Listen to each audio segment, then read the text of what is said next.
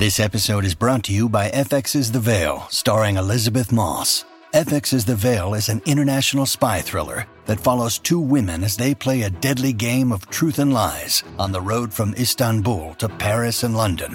One woman has a secret, and the other has a mission to reveal it before thousands of lives are lost.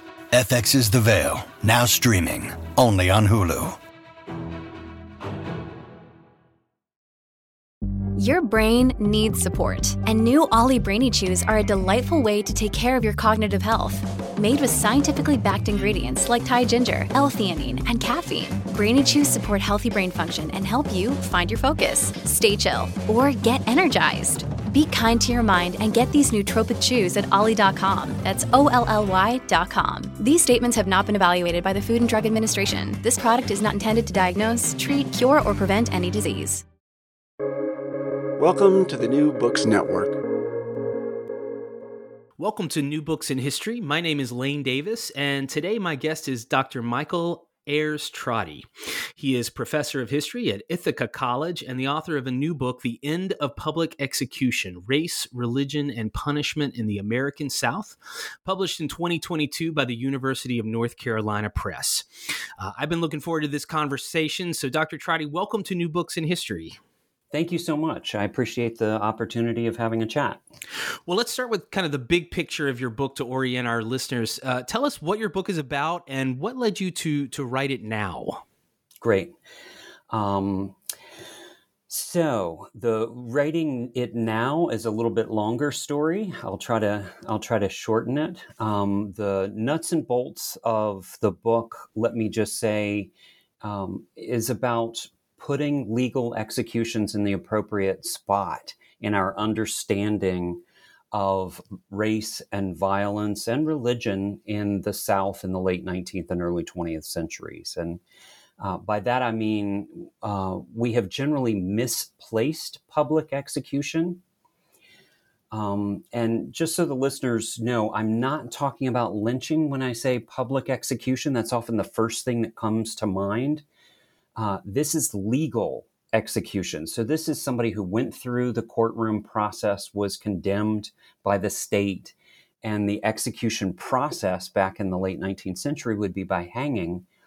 And until the late part of the 19th century, throughout the South, it would be a public execution. So it would be out in a field where maybe thousands of people would be there watching it. Men, women, sometimes children watching as well. And so we've tended to see this as horrendous, which, of course, there are horrendous elements to it. And in that way, understand it to be something very much like lynchings. It is an added horror for those and a shameful thing for those who are condemned, say. And that it is a white-dominated, in the South, sort of a thing to put the underclass, whether it's poor whites or especially African-American criminals, in their place, and to teach a lesson to other would-be criminals. Look at what happens to you if you betray the laws. And so that's the way the field has tended to see it, as a sort of a legal sort of affair that was something like the extra-legal lynchings. And that's what I went into it thinking. And so this project really changed on me in dramatic fashion more than once as I went through the process of writing it. I started out writing it because of how my last book ended. So that's the sort of origin story. My first book was called The Body in the Reservoirs, about murder and sensationalism in the South. It's really a study of the press and narrative and the ways in which crime narratives changed over time in the press and in the public. What stories were most convincing to people, most interesting to people when there was a crime sensation, an event that grabbed the public's attention. The end of those stories was often the gallows, where these people were hanged. And so the last chapter that I wrote in that book opened up to me the fact that these are really interesting, weird, multi-sided moments at the scaffold, and that the historical scholarship did not talk about them much. So if you look at the history of capital punishment, most of the books that you would first find on the shelves have to do more with capital punishment in New York and New England than in the South, which doesn't make sense other than the fact that many scholars focus on major urban areas and so forth rather than focusing on the South. It doesn't make sense because the South has dominated America's capital punishment forever. Even in the late antebellum period, disproportionate to its population, it was executing more people than anybody else. And to this day, I mean, right now, most executions in the South that we still have are in the South. Most executions in the nation are in the South. And so it was clear to me this is an issue that was worthy of further investigation. And so I started investigating. But I started investigating with all of those assumptions that this is, in essence, looking at a legal form of something close to lynching. And what I discovered was that it was not. And so in the first few years of this project, I had to not just jigger with what I was going to argue. I had to completely reformulate what it was that I was studying. And I had no understanding at first that I was going to be looking at religion as much as I was, for instance. And I came to an understanding there. So what is a public execution? Well, it's as much a camp meeting on the gallows as it is a forceful articulation of state power over the underclass. So the state may want this to be a chastising moment that teaches society the costs of crime. But in the wake of the Civil War, one of the fastest changes that happens in Southern life is African Americans moving to their own churches.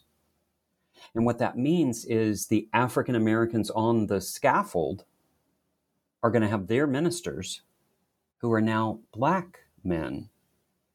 And you have a Black man, 80+% of all of the executions in the South are of Black people in the late 19th century. A Black man confessing his sins, which may include this crime. Sometimes they say, I was drunk. You got to stay away from alcohol. I can't believe that I did this. I'm so ashamed. Sometimes they deny the crime, but they say they're a sinner anyway, because we're all sinners.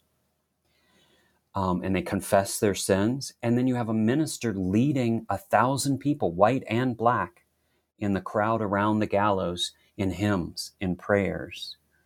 And almost all of the examples that I was able to find out of 1,300 newspaper examples that form the basis of this book have the African-American man saying something on the order of, "I'll see you all in heaven." So instead of being something like a lynching, this was something more like a contested ground of state power plus very public articulations of African American authority, religious authority, devotion, challenging the white state authority in these moments and laying claim to God's grace in public in the era of Jim Crow, segregation, and lynching. So these were really interesting moments, and that's the heart of what the book is investigating, this sort of tension and how it changes over time. Mm. I want to follow up on this this role of religion. You have a quote on page 31 where you say, "The religion at the gallows was no liberation theology, no religious radicalism, no call for revolution. Yet the egalitarianism of religion meant that the hymns, prayers, confessions, professions of faith, and Bible passages were a challenge to white supremacy nonetheless." Talk a bit more about how African-American religion really challenged the dominant white supremacist ideologies and structures of that time. That's such a critical component of your book. Yeah. Yeah, thank you for that. I think where I'll start is just a little bit of a backdrop to that, and please reorient me if I go too far astray. But I just think it's fundamentally important for us as historians and as people looking back and trying to understand the past, to understand how important churches were in the communities of African Americans in the late 19th and early 20th centuries. We understand that the civil rights movement came out of churches, you know, that it's not a mistake. It's not an accident that Jesse Jackson and Martin Luther King and so many others were, in fact, ministers who were leading the civil rights movement. That's something that makes sense because these were by far the largest buildings in African-American communities. It's a public investment that the community makes. It's their community center. It's a source of pride. It's a source of support.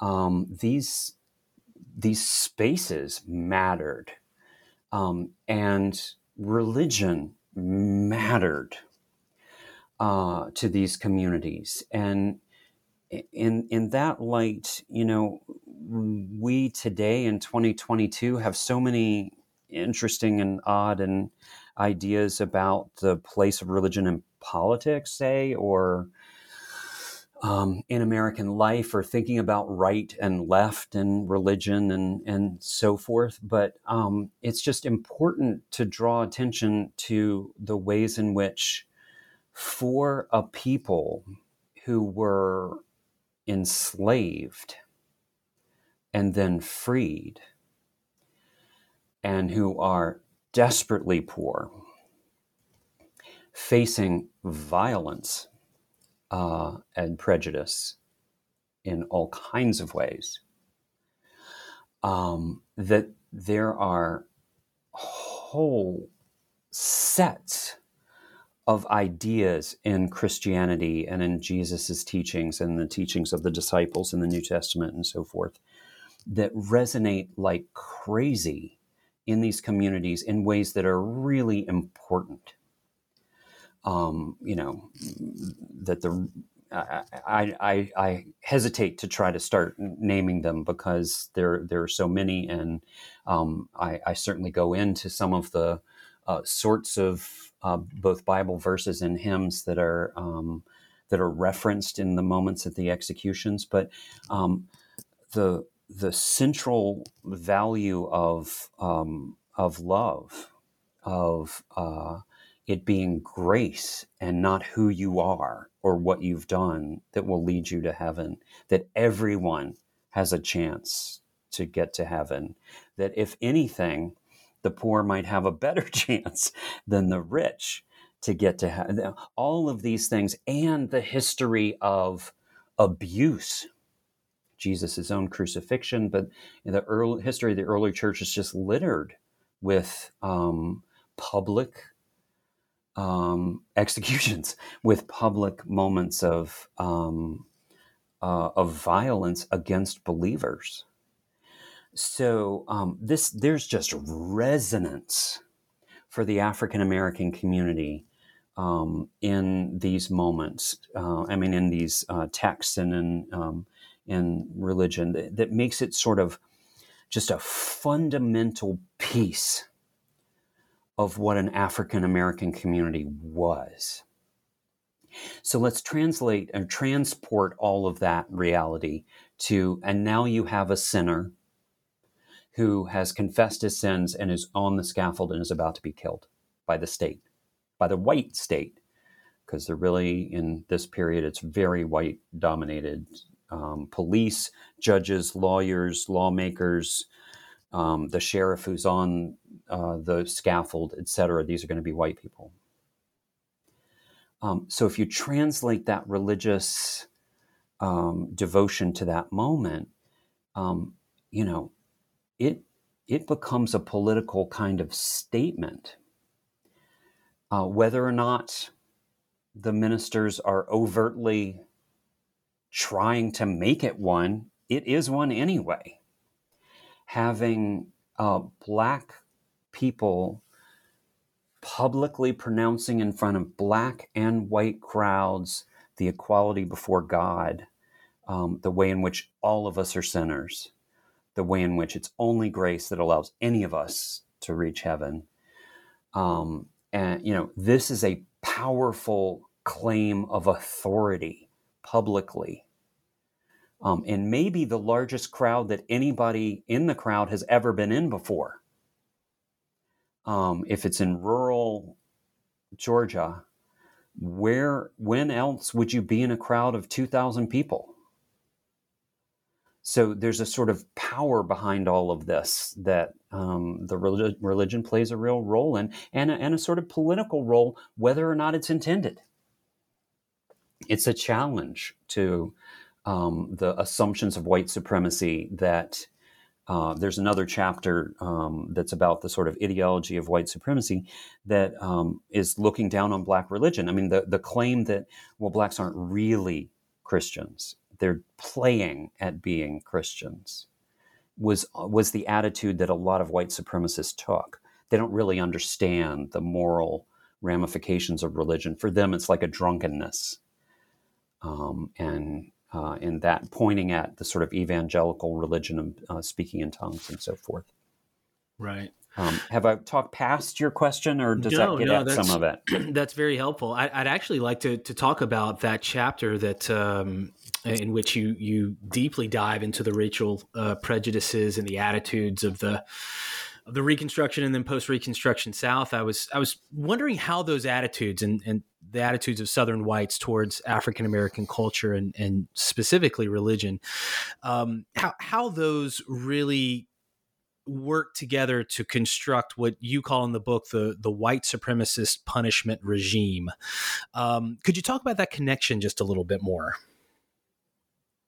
Yes, though it's going to be hard, and I'm going to be sort of gripping my chair a little bit as I do it, to be honest. Sure. And I say that not because the question is just a great one, not because of the question, but because I was very surprised. And in fact, my sister, who read the book to help me proofread it at the end, was surprised that it's not the most difficult part of the book for both she and for me as well, was not the execution stuff, which is hard, but also really interesting and seems very far away from us now. It was reading these overt, outright, published in newspapers, published as books, statements of white supremacy and of racism in this period that was the most distressing for us. And so it's a little bit of a hard thing to do. But let's just, in brief outline, my philosophy of history is that we're trying to understand things. So you have to do some difficult stuff. So I don't go back in the past and try to import my perspective. How can we avoid it to some degree or another? We're humans and so forth.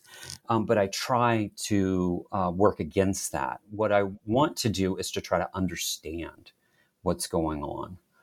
And so I found with the African-American views of crime, of religion, of executions, of lynching, it was so easy for me to understand their perspective because I share it.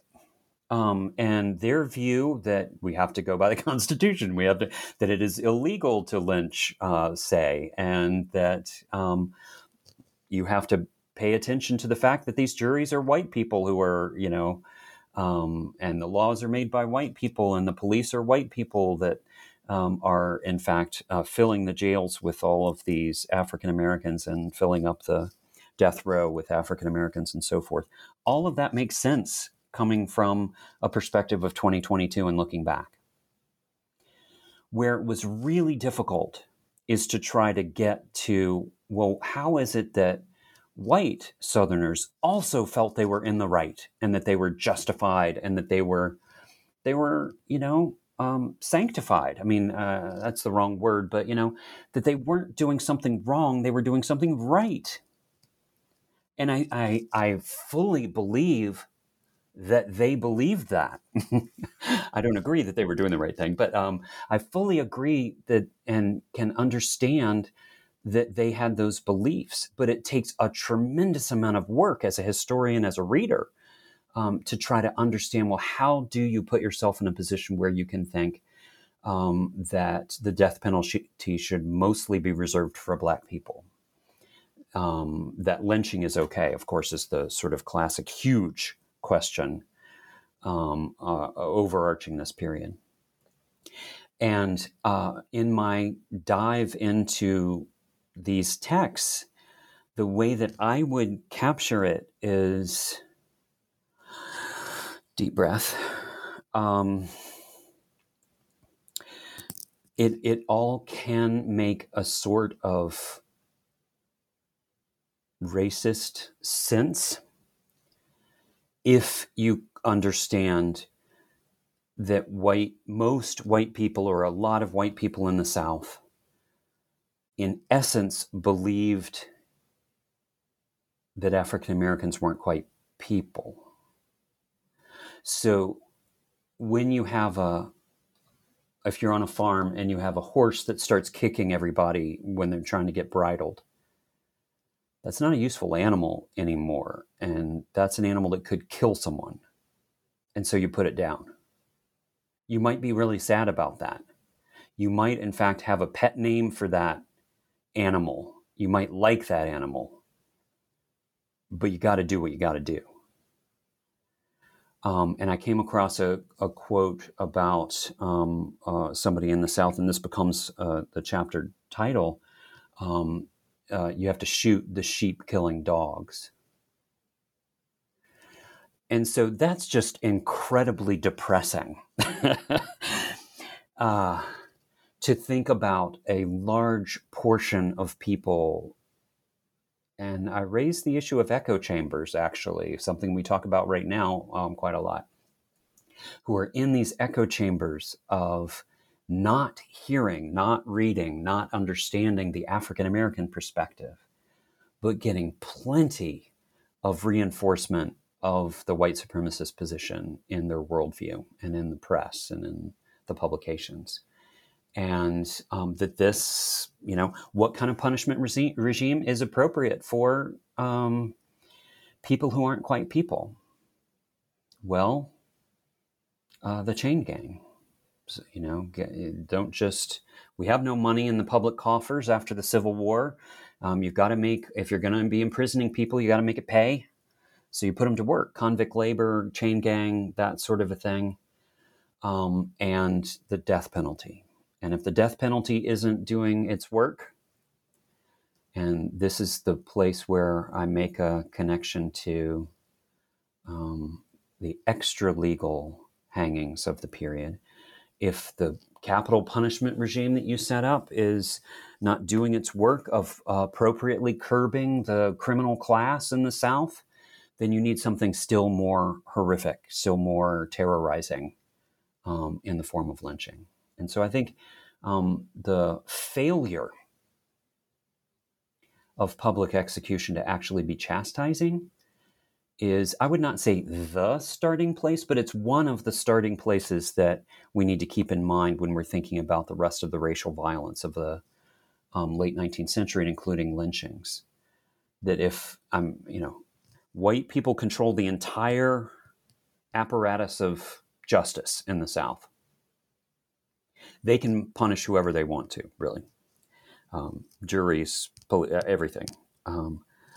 But if the system includes the sanctification of people who have committed murder or rape on the gallows with people singing hymns and saying hallelujah and I'll see you in heaven and so forth, well, that's maybe satisfying, you know, in a narrow sense, the judicial needs of a judicial regime.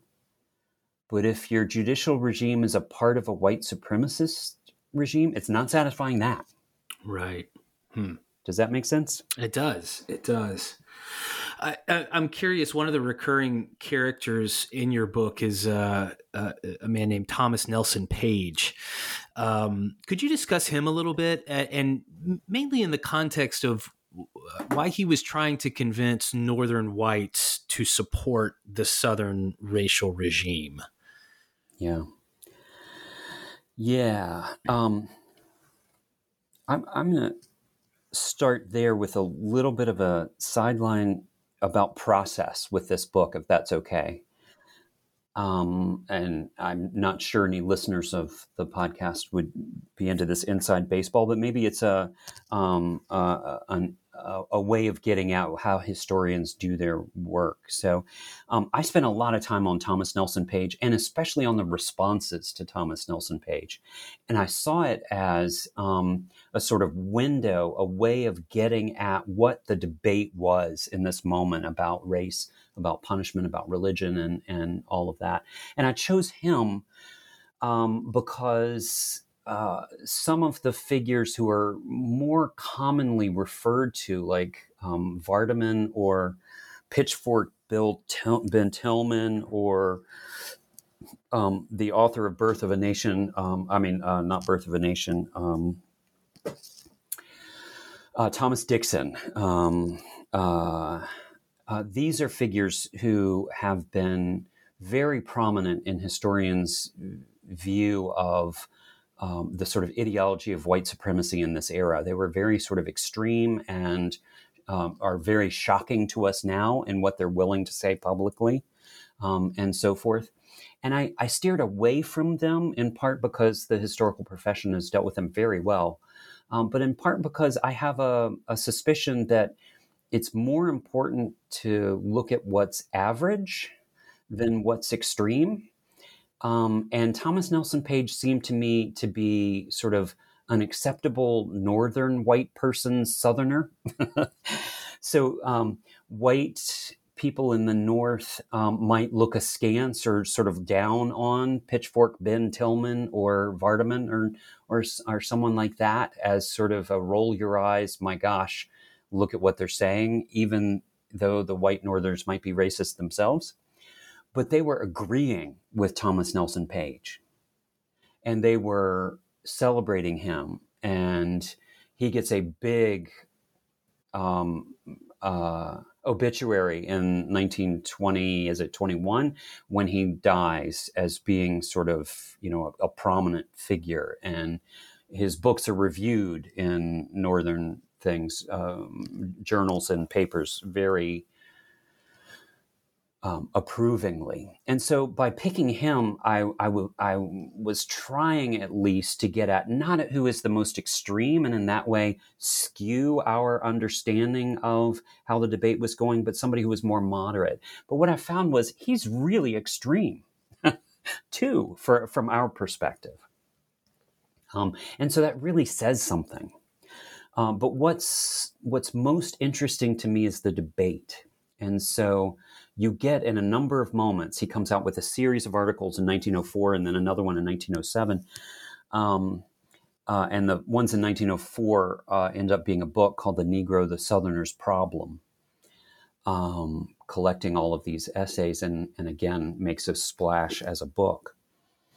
And you have all these African-American prominent people, including Du Bois,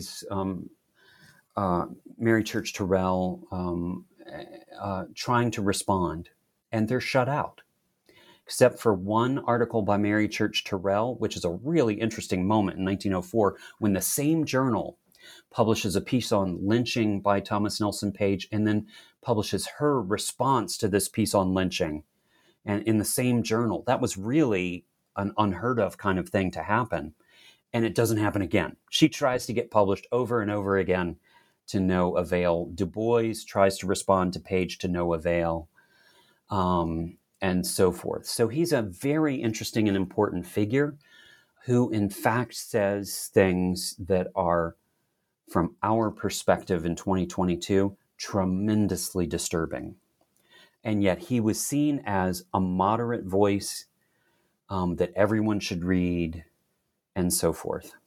So I talked past the why the North. So African Americans had a clear sense they needed Northern whites to be on their side. And so we're trying desperately to be a part of this conversation, and Northern editors were basically shutting them out of publication. This is the echo chamber part. They were willing to publish white supremacist pieces from the South because they had a national audience, and so much of their audience was perfectly fine, North and South, with hearing those sorts of sentiments. But they were keeping out of press. And in fact, there's a letter to Du Bois who says, this is a really fine piece and should be published somewhere, but we can't publish it. It would not be appropriate to publish this in our journal. And Southerners were in essence, this is overstating it, of course, a little bit of hyperbole, refighting the Civil War on a cultural plane in the late 19th century, writing fiction about the glories of the antebellum slave regime where everybody was in their place and everybody was so happy, unlike now. Look at all the conflict now. And writing essays, talking about the horrors of Reconstruction and what a mistake it was for Northerners to take the side of African Americans and so forth. In 1907, a Richmond professor, Samuel Mitchell, wrote a triumphant piece about the triumph of Southern values, in which he's saying Northern papers are taking our view now, and in essence claiming victory in the cultural battle of defining how race should be seen in America. So I could say more, but I want to check in and make sure that I'm answering the question that you're asking. Yeah, no, that's incredibly helpful. One of your chapters dives into the quantitative data on executions in the South. I'd love to talk about that for just a second. You write on page 83, you say that the data you found, quote, reveals that our view of the South has generally misplaced capital punishment within the history of the Jim Crow police state. You've talked a little bit about that misplacement already, but I'm curious about what the numbers do tell us. What did you find in that chapter? First of all, the numbers are in flux a little bit, and that might seem weird to historians even, much less to a wider reading public. And that is because executions before the early 20th century in the South were local, not state-run. So let me describe that. Once Virginia in 1908 decides on a mode of execution that is electrocution, well, you need a generator. And that means you need to centralize something where you've got electricity and you've got a generator. And that means you're going to have executions be in a penitentiary, and they chose the one in Richmond. And so that is centralizing the process. And from that point on, we can count executions in Virginia very accurately because it's centralized. All of the executions in American history, in the South, rather, before 1908, and it's every state after that has a different date of when they centralize. But the first one to centralize is Virginia in 1908. Every execution was instead a local affair.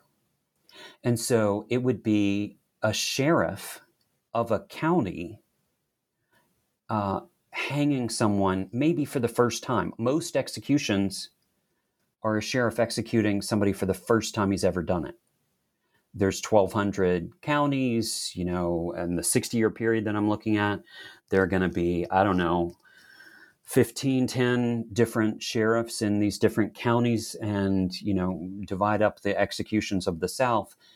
You do have some that are experienced, that have more than one that they do, but in just personnel terms, this is a very weird thing before you centralize.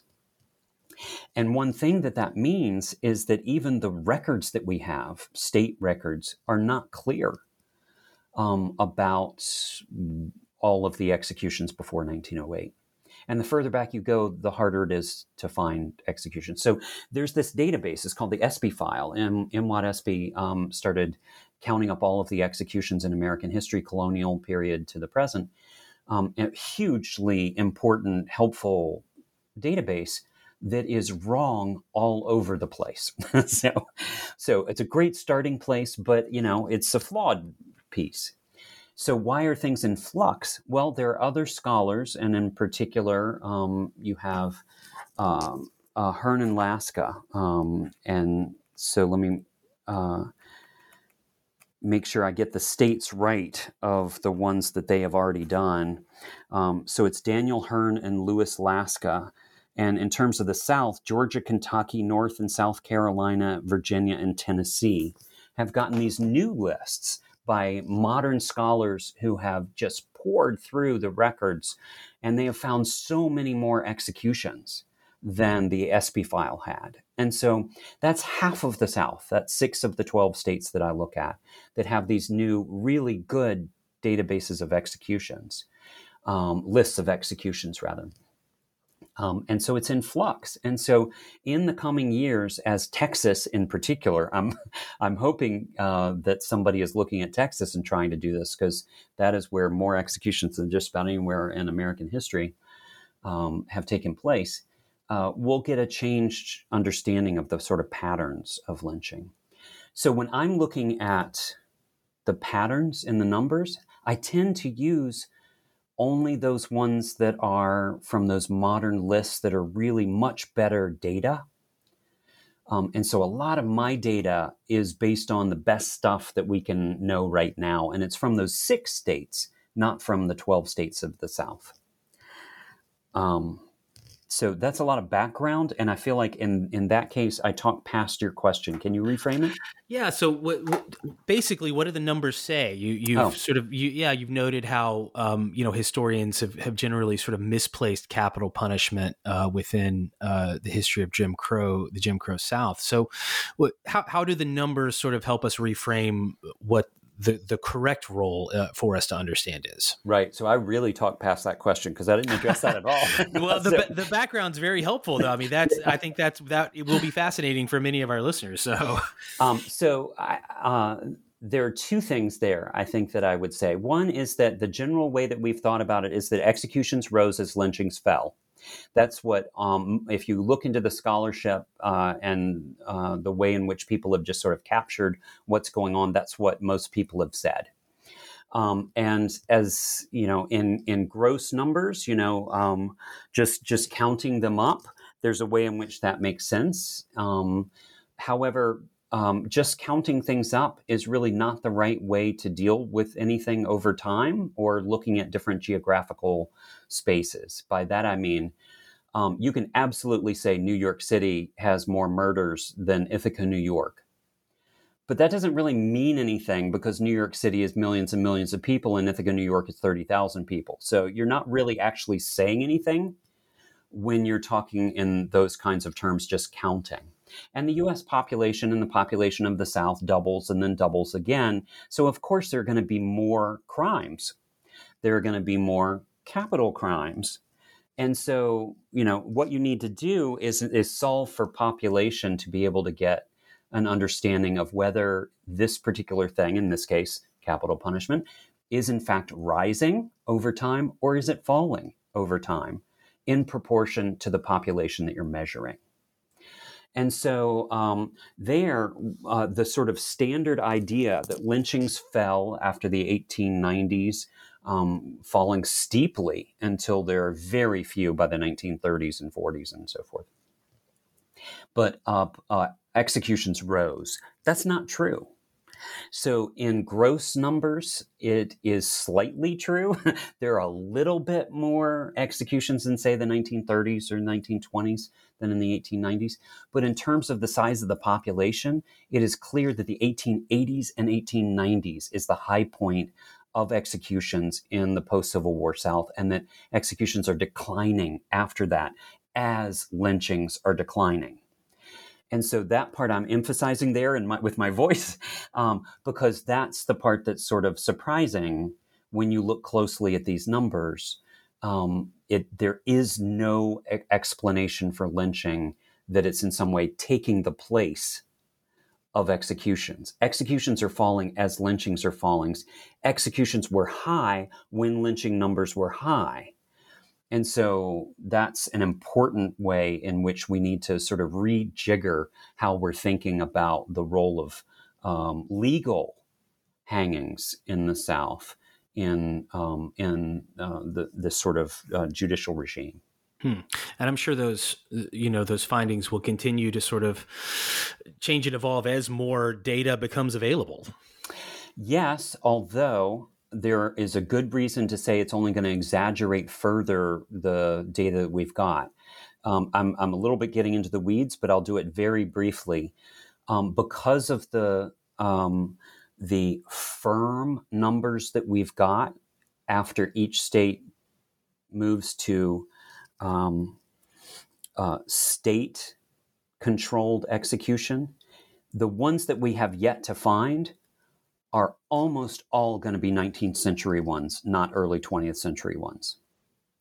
So it's probably going to exaggerate still further the expanse of the reach of capital punishment rather than not. The other thing that I would say just about numbers is the proportion that is African-American compared to white. The African-American population of the South in 1900 is about 35%. Throughout this period, the percentage of those who are on death row or being executed is more like 85%. And so the ways in which this is a form of punishment that is not exclusively African-American, but is very disproportionately used against African-Americans is just quite a clear trend. Well, one of the big themes of your book that I think is really important to hit on is the shift from public executions to private. Could you explain a bit more about why this shift began to happen, but also why it's so difficult to pinpoint an exact transition in many places? I thought that was an interesting bit in the book. Yeah, thank you for that.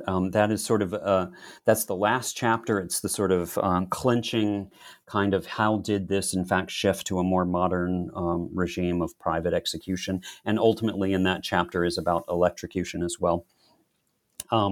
So the general story in the scholarship was looking at this transition in the North. And there's a really great book by Louis Masur about this transition that I've admired and that I saw as my sort of, I was looking at how the South was doing the same sort of thing as how I started off thinking. And his argument and the argument that you find in the scholarship in most places is this transition from public execution to private is a part of a larger regime of changes that that comes with modernization, that comes with a modern urban and especially middle class centered bourgeois vision of a state's role and wanting more civility in the actions of the state. And so the thing that I came into the project thinking that I was going to be pursuing is how much does this really fit with the South? And I guess I am pursuing that, but the answer is not much. The arguments in the scholarship in terms of the North and otherwise were that it creates more crime in these crowds that are boisterous and there's so much drinking and carousing that it is itself disorder that and the focus on death and the crime just belittles the moral sense of the people who are watching. And we need, in fact, this to happen in a different way. And you find some of those rationales in the South. People, it's not that that's not something that's said, but much more prominent is, in fact, a different argument that I think is tied in to the religious nature of Black authority on the scaffold that you find in the South. And that is a critique of public executions, that it valorizes the criminal, that it sets them on high, makes them a subject of admiration. And it leads people to think that, what is the phrase that one editorialist used, that the gallows was a shortcut to heaven. All sorts of discussion of disorder in the South, but it seemed to me that as much as anything, they weren't talking about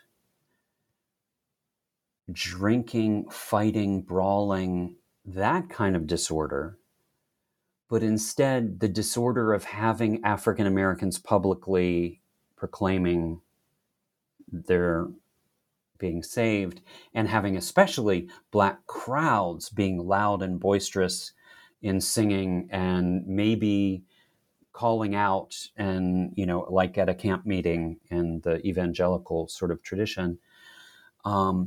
And that sort of disorder was what they were being, what they were calling out.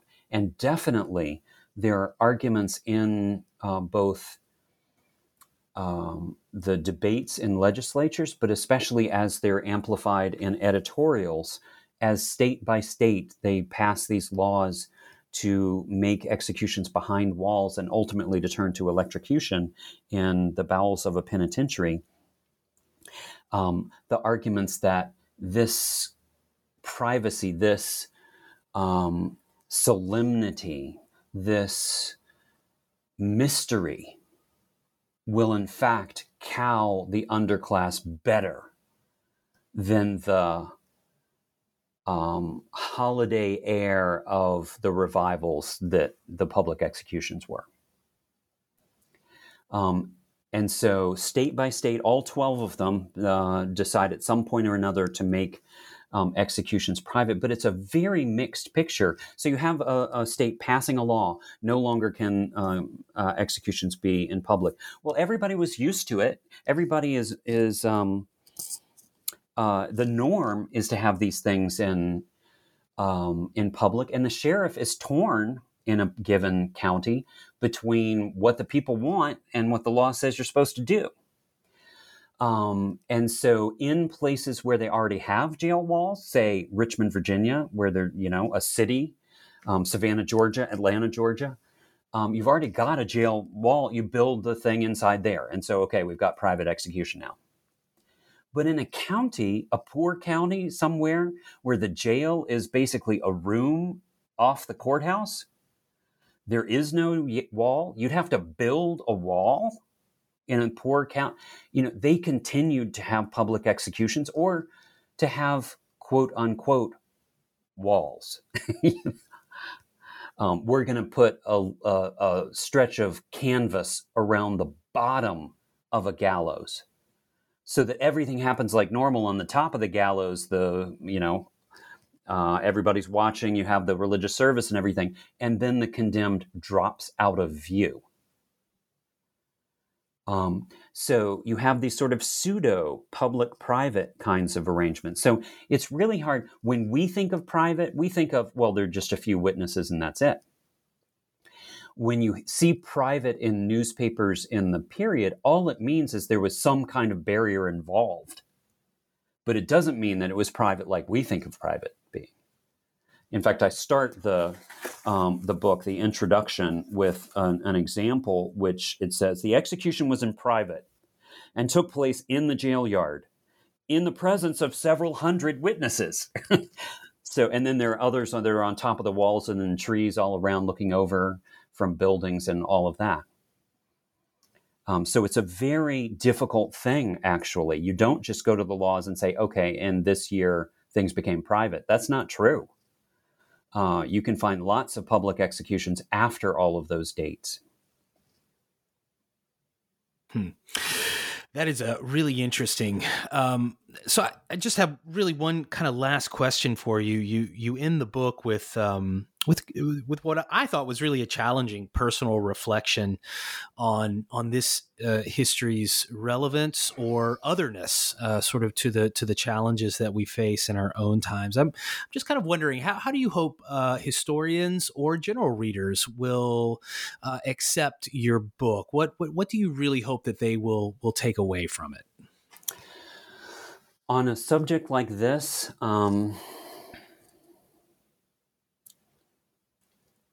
I have concerns that people will just be focused on the horror of it, and not look past it to what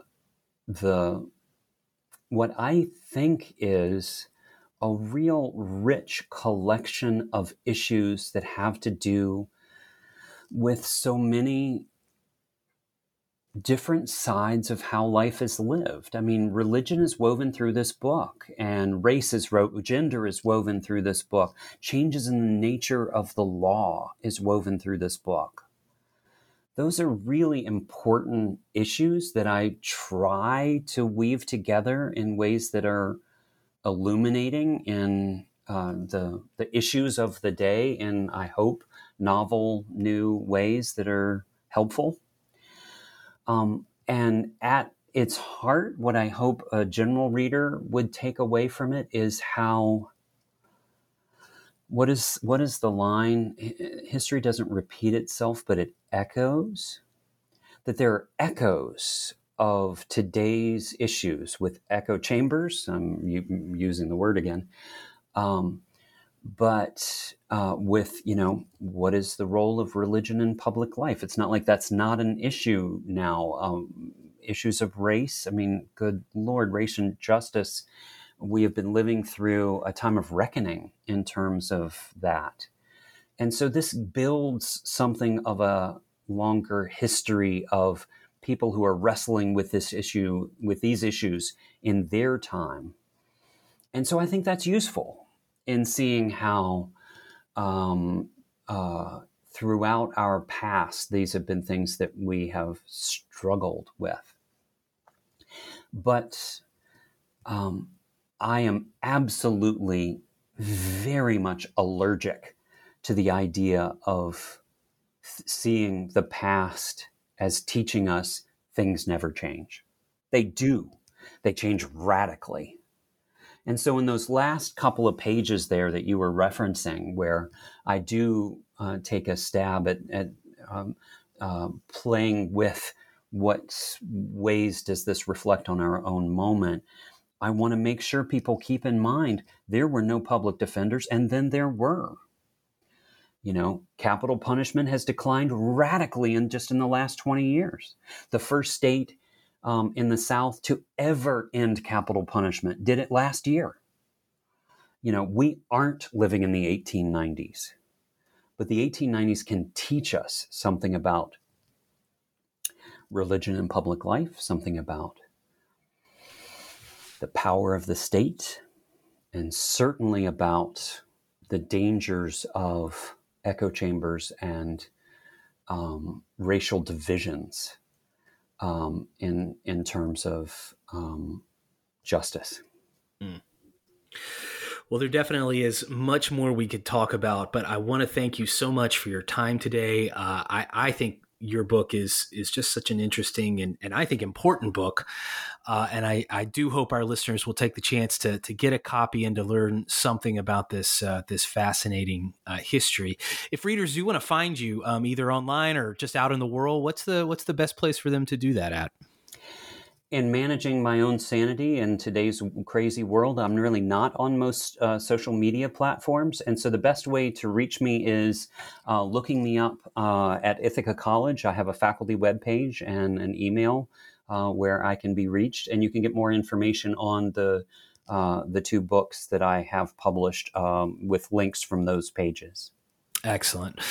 Well, Dr. Trotti is the author of The End of Public Execution, Race, Religion, and Punishment in the American South. It was published in 2022 by the University of North Carolina Press. It's available on the UNC Press website, Amazon.com, other fine book retailers also. Dr. Trotti, thank you so much for being our guest today. We really appreciate it.